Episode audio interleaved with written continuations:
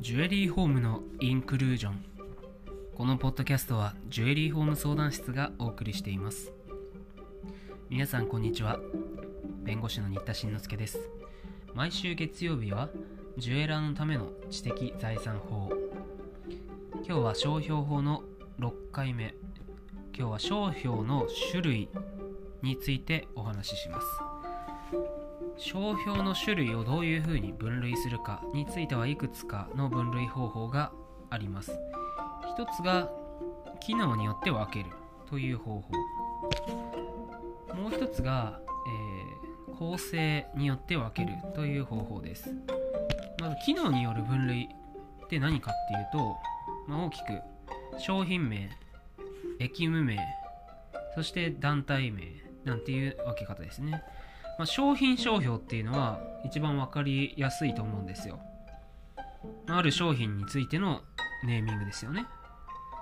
なんだろう。うん。リングで例えるとカルティエのラブリングとかね。ティファニーの、まあ、ティファニーティーとかっていうような商品名がありますけどこれが商品の名前なわけですね。続いて駅務商標というのはサービスですね。そういう駅務の種類を表す識別するものとして商標を使うという場合、まあ、商品一つ一つの名前じゃなくてそういうのを提供するセレクトショップとしての、えー、例えば何でしょうね。うんなんとかジュエリーみたいなものも、まあ、サービスとして、ですよね。まあ、駅務っていうのはものじゃないもの、えー、サービスですよね。で3つ目に団体とか地域なんていう地域団体商標なんていうのが新しくね近年導入されましたけど地域ブランドとかの名前を示すものですそれを構成員に対する団体がその構成員に使用させる商標なわけですね。まあ、要するに主として品質保証的な機能を有するもの、まあ、何々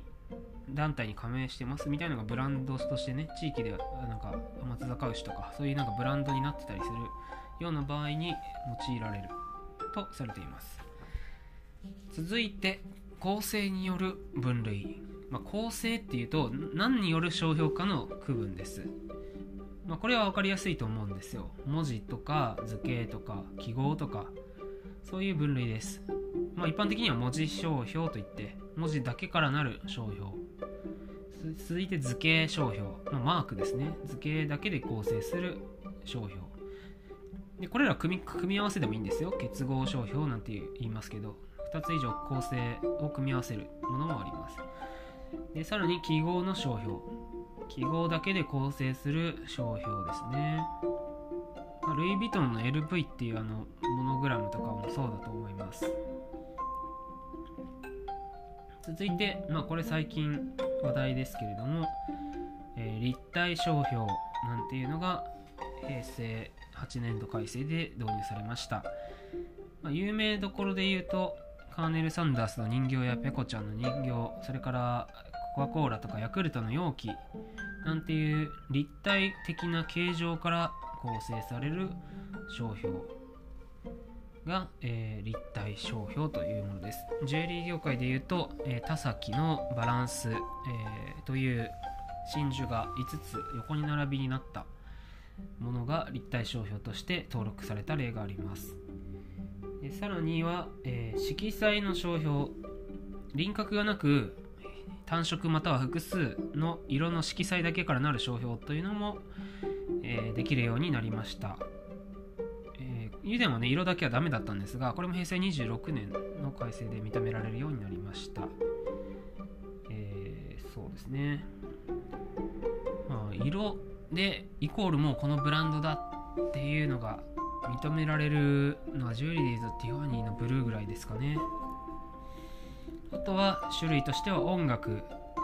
自然音音声なんていうのを構成に使う音商標っていうのがあります、まあ、その他にもね、えー、精霊で定める商標っていうのが今後どんどん増えていく可能性もありますけどね。今日は商標の種類にはどんなものがあるのかというお話をしました、まあ、皆さんもブランディブランディングのね活用法として自社ブランドをどういうふうに守って育てていこうかっていうものがこれから大事になっていくと思いますので